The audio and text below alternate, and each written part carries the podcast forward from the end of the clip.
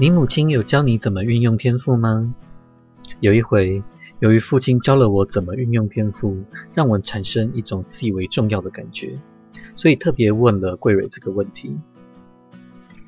桂蕊摇头，他总是说：“你若不运用天赋，天赋就反过来运用你。你总得学习怎么操控它呀。”我正经八百，一板一眼，要让他晓得其中厉害。我不要学，桂蕊说。桂蕊生性倔强淡然，有时候还真像她母亲。她从不与我争吵，不护着她个人的意见，但也不会改变。我喜欢讲话，桂蕊喜欢沉默。碰到母亲说故事时，桂蕊会倾听母亲没说的沉默的部分，因而她听进了每个字。聆听、保留、真爱并思考。你是个聆听者，美丽对他说过。你不仅是个召唤者，也是个聆听者。你也聆听老鼠，对吧？桂瑞点头。那他们在说什么呢？说些老鼠事啊。桂瑞说，他个性非常害羞，即使与挚爱的美丽相处，也很害羞。作为召唤者，我猜你能召唤那些我储藏室筑巢的老鼠，建议他们改住马厩，对吧？桂蕊寻思。那样的话，他们就必须搬动小宝宝。啊，我倒不曾想过这一点，真是的。再说，马厩里有猫，你可以把那只猫移到你的储藏室。桂蕊说，他脑袋的运转常是出其不意的。他如老鼠那样看事情，如猫咪那样看事物，也如母亲那样看事情，三者同时兼顾。他的世界难懂极了。他不护卫自己的意见，因为他差不多是对每件事都持左右想法，但是他同时又丝毫不受撼动。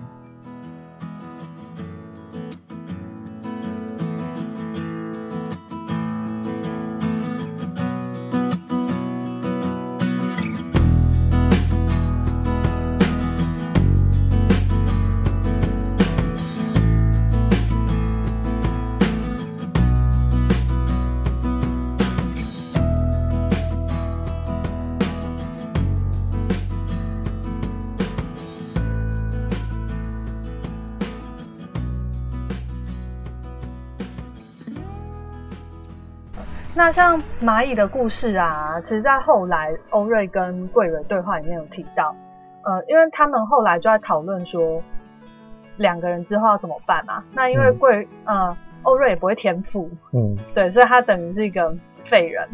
那欧瑞那时候就有问桂蕊说，因为桂蕊道路是要继承他妈妈当乐德世系的领主，嗯，也就是说，他之后可能会像他妈妈一样，哎，到处去帮各个部族召唤动物。但是桂蕊并不想当领主，那欧瑞就问他讲说：“你为什么不想当领主？”然后桂蕊就说：“你别傻，你想蚂蚁那个故事就知道了。”嗯，那我在看的时候，其实我不太理解为什么要提到蚂蚁那个故事。嗯，不过我现在比较能知道，他其实是在讲说，如果他当了领主，他就要做一些他不想做的事情，而那些事情就是那个故事里面姐姐做的事情，因为那些姐姐就是无视于动物的痛苦，不去管它嘛。嗯。也就是说，如果他当领主，他也必须违逆自己的意志，可能要做一些去会去伤害别人的事情，而且那个是不得不做的。对，所以其实桂蕊不想要放弃爱。对，他的榜样是那个小女儿。对，那即便当领主好像是一个很好很稳定的出路，但是他知道一旦他站上那个位置，他就不得不做出一些没有爱的事情，对，违应他自己心意的事情。那。嗯，我觉得像讲到桂蕊，就会讲到他跟欧瑞有很多的算是对话。嗯，因为其实，在故事里面，他们是两个关系很近的世家。嗯，然后其实桂蕊会常常来找欧瑞，那他可能会就像一般小孩子啊，然后聊天啊，一起去一起去溪边玩，然后一起听欧瑞的妈妈讲讲故事。所以其实，呃，你也可以说桂蕊是。欧瑞妈妈就是魅力，她教大的，就是她去教育他。嗯，那呃，桂蕊跟欧瑞是不一样的类型。桂蕊比较稳重，然后他会倾听，嗯那他其实是一个很聪明的小孩，他也是这个制度里面的胜利组，因为他很早就会使用天赋嘛。嗯，那他其实就是跟着妈妈的路走就好了。对，对那呃，其实我去算过，因为欧瑞他蒙眼之后，他就等于是瞎子嘛，他呃重新适应新的生活。那那时候桂蕊其实常常来找他，就是他书里面有写说半个月来两次嗯到三次，所以等于是可能一个礼拜会来一到二次，算 蛮有点频繁酸这种东西。对我我真的有去算，因为我想要知道他到底多常来找他。呃，为什么？好，OK，因为他们两个世系之间的路程有点远嘛，所以嗯桂蕊可能要骑马骑对啊，都在骑马骑半天，骑嗯搞不搞不好两三个小时。哦，但他还是那么频繁的来看他，嗯，因为他知道他要帮助他适应新生活，他甚至带给他一只新的导盲犬，然后帮他训练。对，对，所以其实桂蕊的爱是默默的，他一直有在帮这个很中二的 欧瑞做一些事情。对，对，然后但他也见证欧瑞蒙眼之后的那个黑暗时期啦，嗯。以及他缓慢的改变。嗯。那我觉得这两个人，呃，应该说，呃，女主角跟男主角的相处其实很有趣。那其实桂蕊算是欧瑞的对照，嗯，对，因为欧瑞是一对个照要做实验的对照，它是标准款，对对对对。对，他就是标准款人对。生胜令组，然后欧瑞是刀尖的那种，对，那。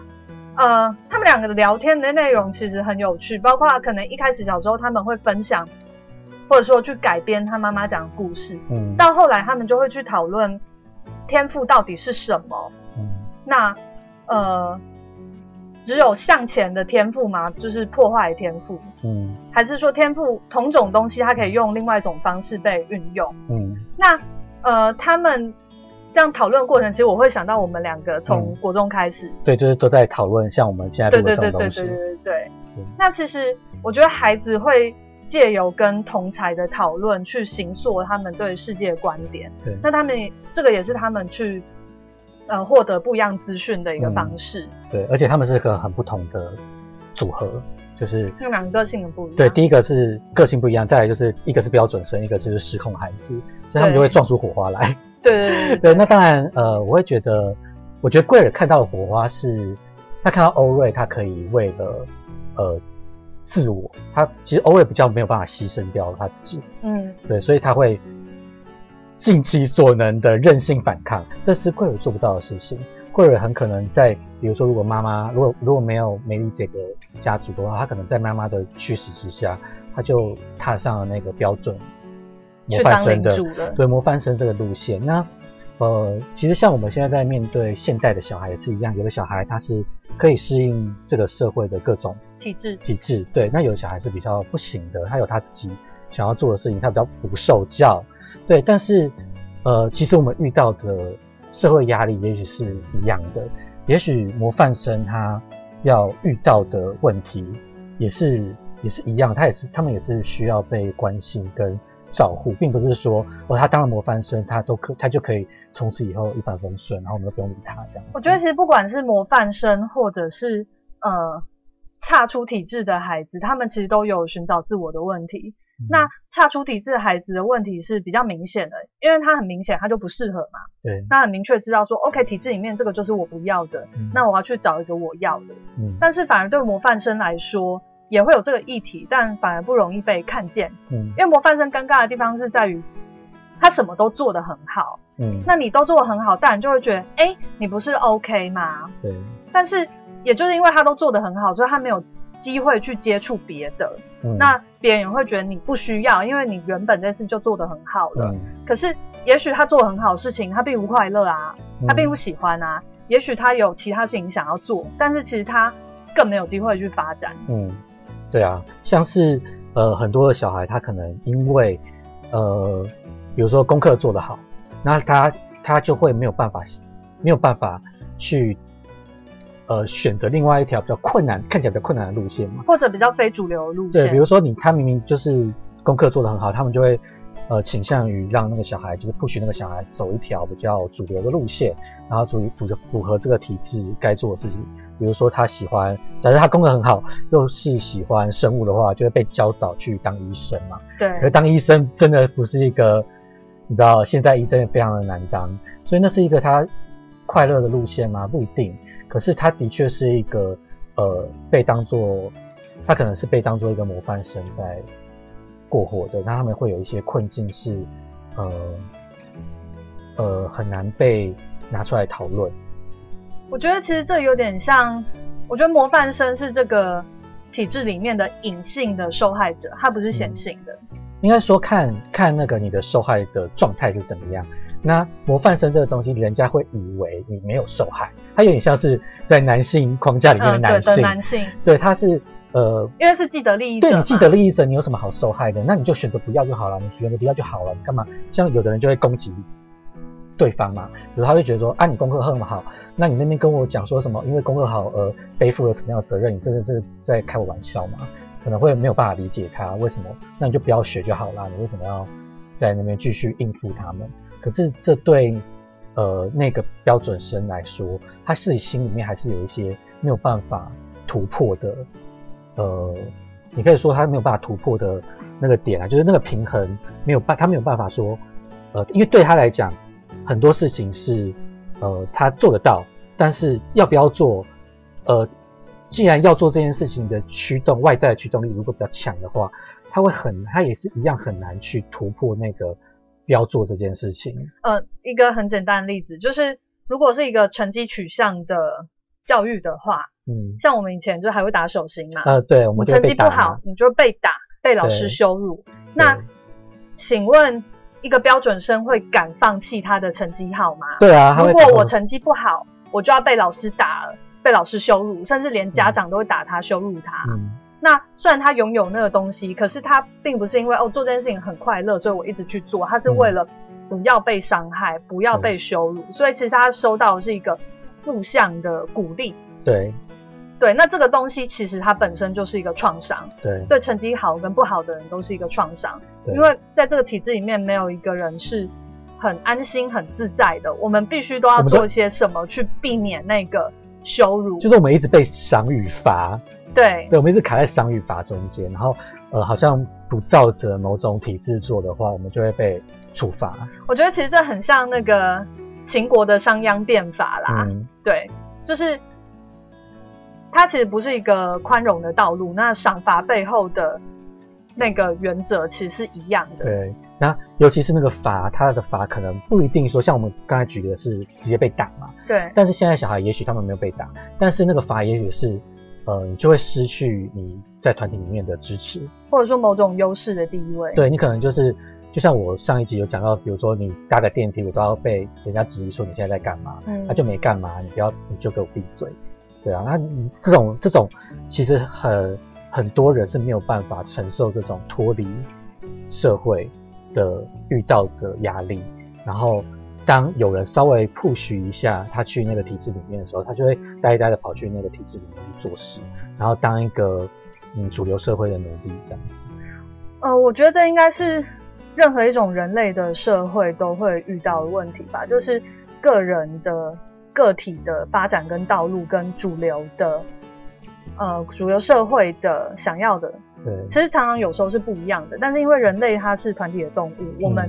我觉得这是人类的生物性，就是我们知道，哎，西瓜喂大边，那所谓大边就是团体嘛，我们在团团体里面才会安全，我们才会得到资源。嗯，那这资源包括，呃，有形的资源就是物质，无形的资源就是其他人的帮助。嗯，那如果你去走一条没有人走的路，代表你既不会有物质资源，也不会有其他人帮助。对，你是落单的一个。对，所以这个就其实是蛮令人恐惧的啦。嗯，那。尤其是没有人走过的道路，呃，假设是有人走过的道路，比如说桂蕊他妈就是领主嘛，嗯，所以我也来当领主，嗯那我不用自己去想领主怎么做，我只要看妈妈怎么做我就怎么做，嗯。但如果今天是没有人走过的道路呢？你前面没有一个前辈，嗯，呃，告诉你这条路要怎么走，你要自己去开创一条新的道路，然后遇到所有状况都是新的，都是第一次，然后没有人会给你建议，这其实是一件。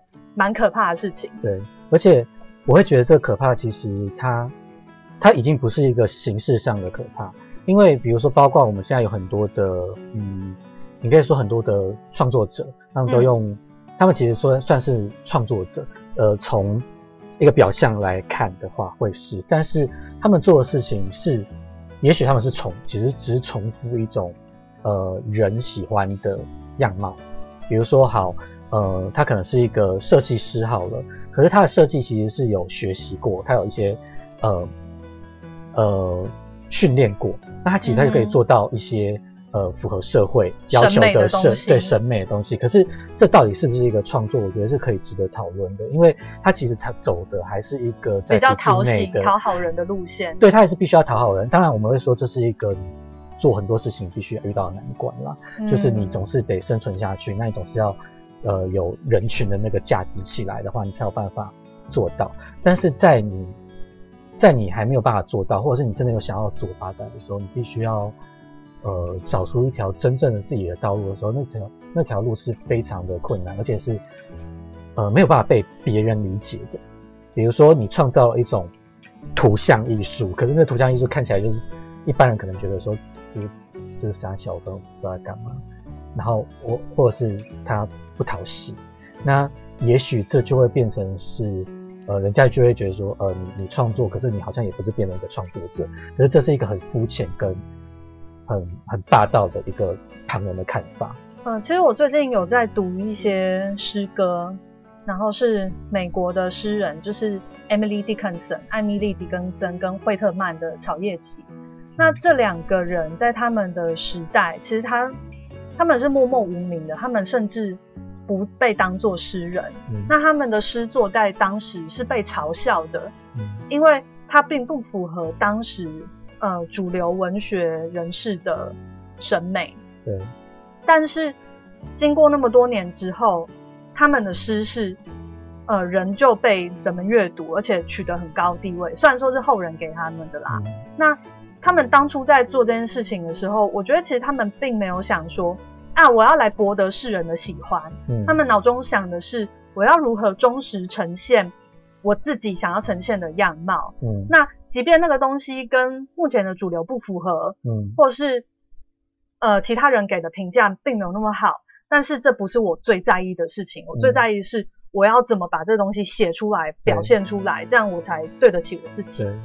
那我觉得这其实是创作最最最最重要的要素，就是不管是创作或者是活着，你是想要活出你自己，还是你只是搪塞别人的活着，让别人知道说，哦，OK，我有做到你们想要的那样，那这样够了嘛？嗯对，那我觉得这两者的生命或做出来的东西是会有很大不同的。嗯，而且像故事里面，他呃爸爸不是教导一个就是一些没有用的。没有用的，没有用的步骤嘛，那其实就是代表一个体制内的方法。像什么呃，你说什么？没有用的步骤？没有用的步骤，比如说他就叫你画画要怎么画嘛，你知道吗？其实我，好，我现在要说一个坏话，就是我其实非常讨厌有人教画画要教你什么几何的构图，构图那个非常的愚蠢，就是怎么画一个人，你要先画一个圆形，然后打一个十，你去看章鱼哥就好了，就是那是 shut up，就是人家海绵宝宝有创意也不是这样子有，就是这样子工作的，所以我都觉得那种画那种就是什么十字脸的，我想说你到底是怎样？你你觉得人有脸？你画人的时候，然后每个人人人的脸都是这样十字对称的嘛，就是非常荒谬的一件。我觉得这呃这之中存在的一个二元对立的，我这其实是一个可以辩论的东西。对，就是因为以前没有电脑嘛，所以嗯人类如果要做各种艺术或手工的话，你只能仰赖自身的技术。嗯所以一直到我们进入电脑时代之前，嗯手工的技术你能不能用你的人体去复制嗯是很重要的。就像我嗯小时候学钢琴，嗯技巧也是很被要求的。嗯可是其实创作这件事情，呃，它是讲究流动，然后发自内心，对它是需要被鼓励，比较不能用一个模子去规范的。对所以你在训练一个人的技术的时候，其实某种程度，我觉得或多或少创作那一面、自发性那一面会受到损伤。嗯所以其实这就是，呃，一个艺术家或创作者的，我会说是一个两难，因为你不能没有技术。嗯可是如果你太 focus 在技术的话，你就没有办法让灵感自由的流动了，因为是技术的训训练跟灵感的训练其实是两个完全不同的东西。对，而且像我觉得在这个故事里面，呃，他其实有表明了一件事情，就是呃，因为欧瑞他代表的是创造嘛，对对，那他爸爸代表的是体制，那他妈妈代表的是爱。嗯可是欧瑞要怎么创造？其实他是因为跟他妈妈的接触，有了那个爱之后，他才有办法创造的。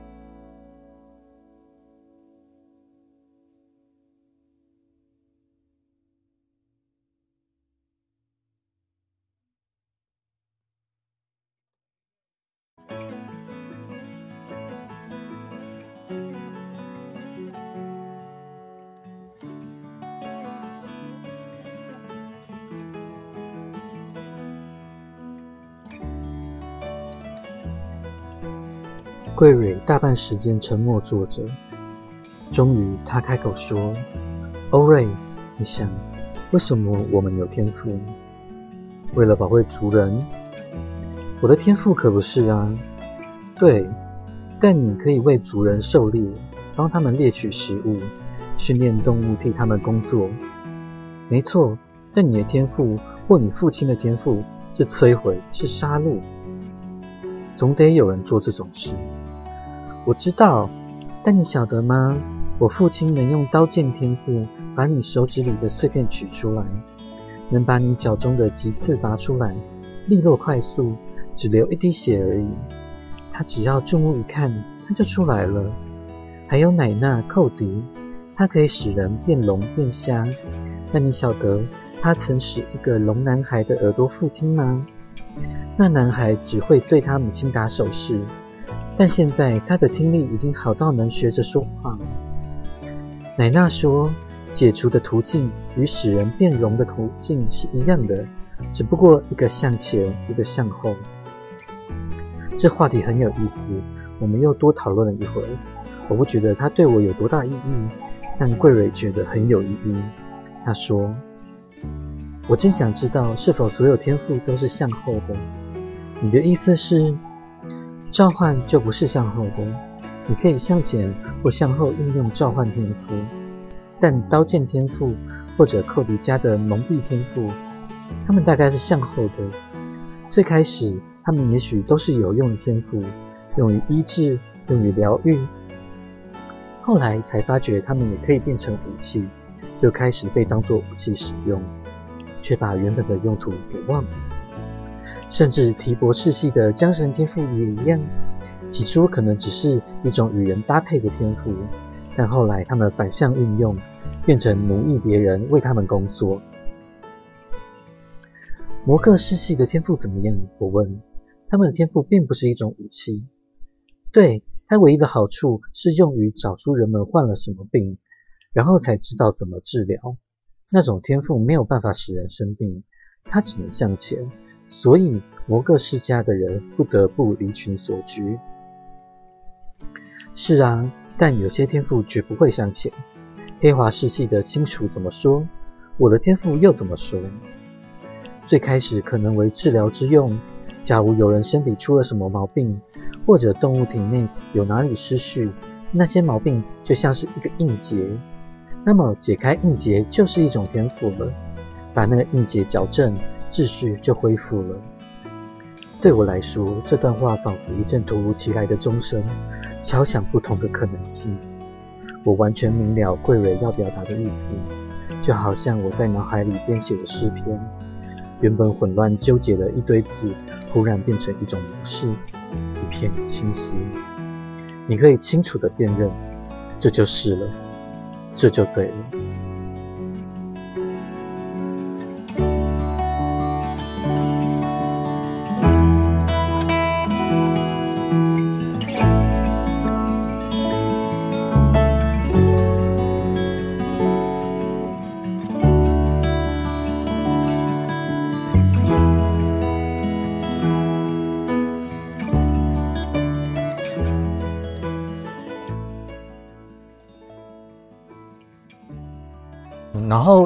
桂蕊在欧瑞的生命中扮演了一个跟他一起学习的角色。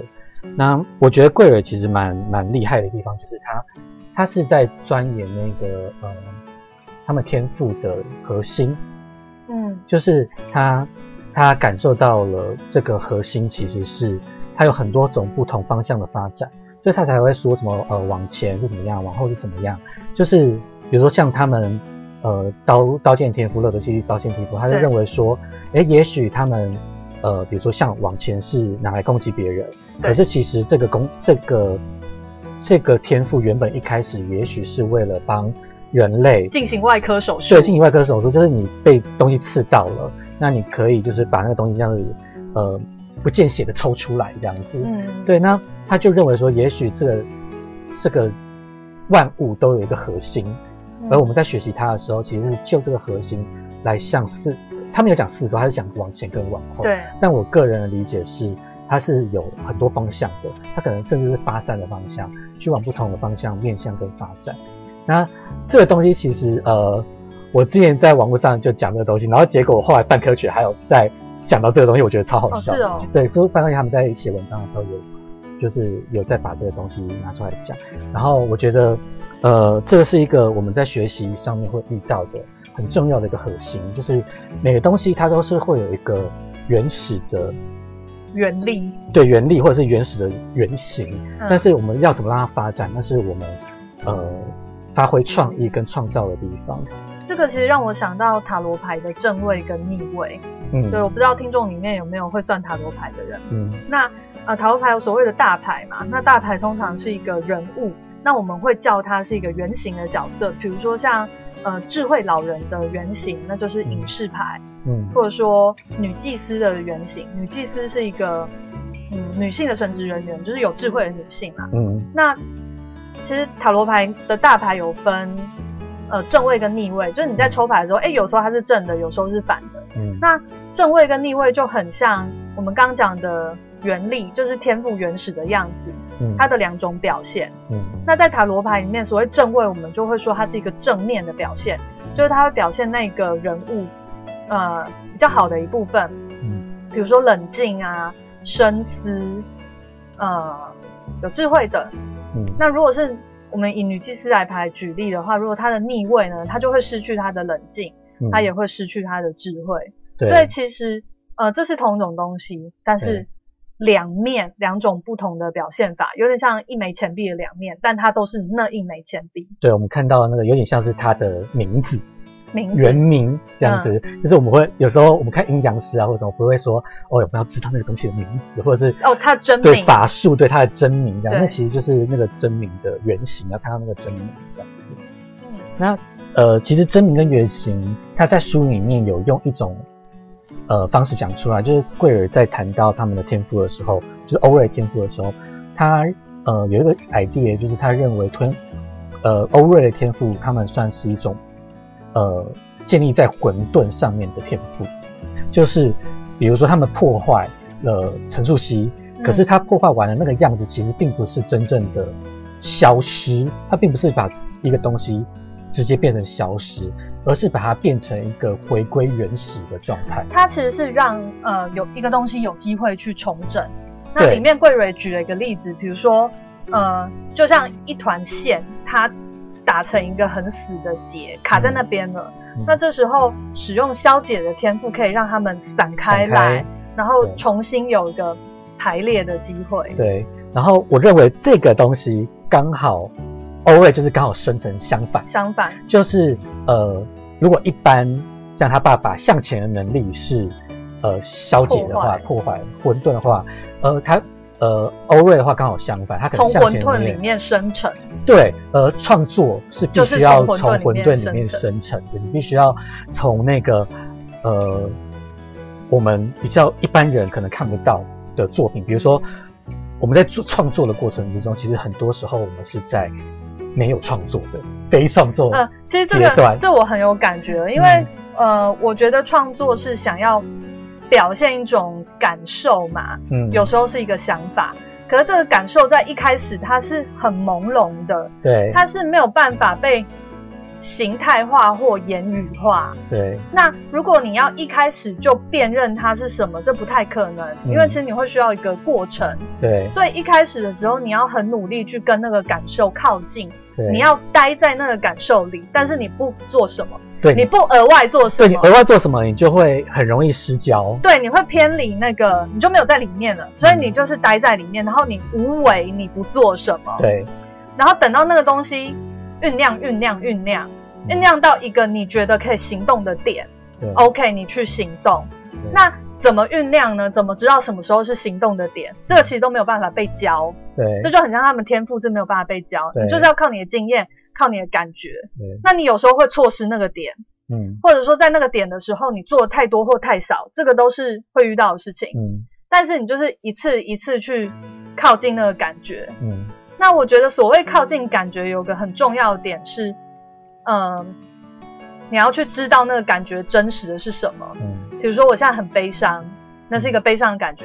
如果这时候你跟自己说，哦，那我不可以悲伤，对那你就没有机会进到那个感觉里面了，你就不太不太可能发展出一个作品。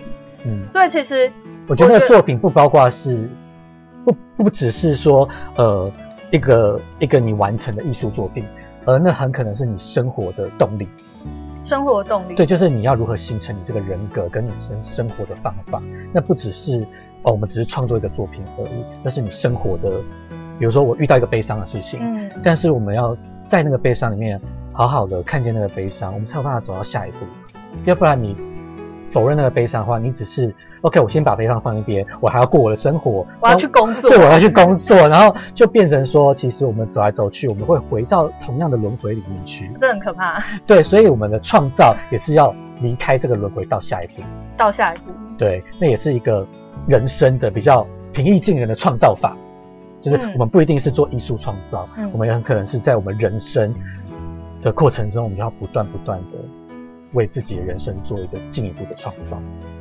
嗯，创作这件事，呃，除了就是要诚实的面对感觉对，以外，还要有爱，还要有爱。对，对，就是如果你否认它的话，其实你否认那个感觉本身，你连进去的机会都没有，你就不用谈创作了。嗯，所以我觉得，其实如果想要成为一个创作者，第一个会遇到的就是体制的问题。嗯，那尤其是在华人的文化圈里面，我们很多感觉都是不被允许的。对，比如说，你不能生气，嗯，你不能有任何负面的感觉。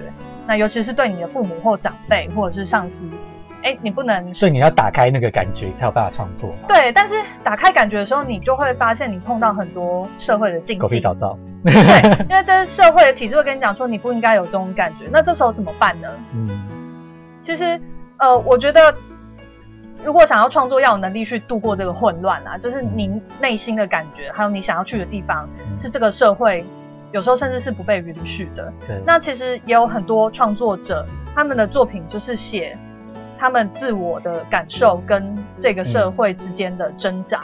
对，那我觉得其实创作者都很苦命啊，你没有这种矛盾，其实你不会有想要创作的动力。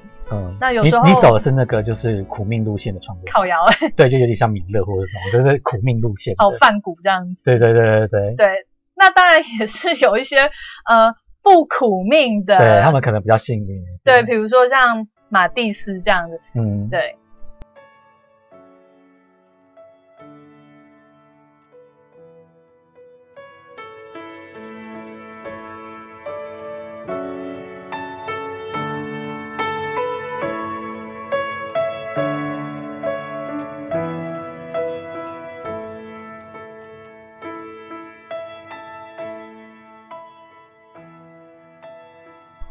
母亲过世第一年，有很多次，我虽然很高兴桂蕊来，却说不出话。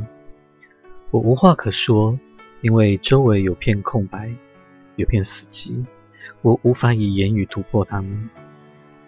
桂蕊会说一点话，近况讲完就与我一同陷入沉默。跟她默默无语坐着，与跟黑莓儿默默无语坐着同样自在。我为这一点感激她。那一年的事，我记住的不多，因为我已沉落到黑暗的空白里，我没什么事可做。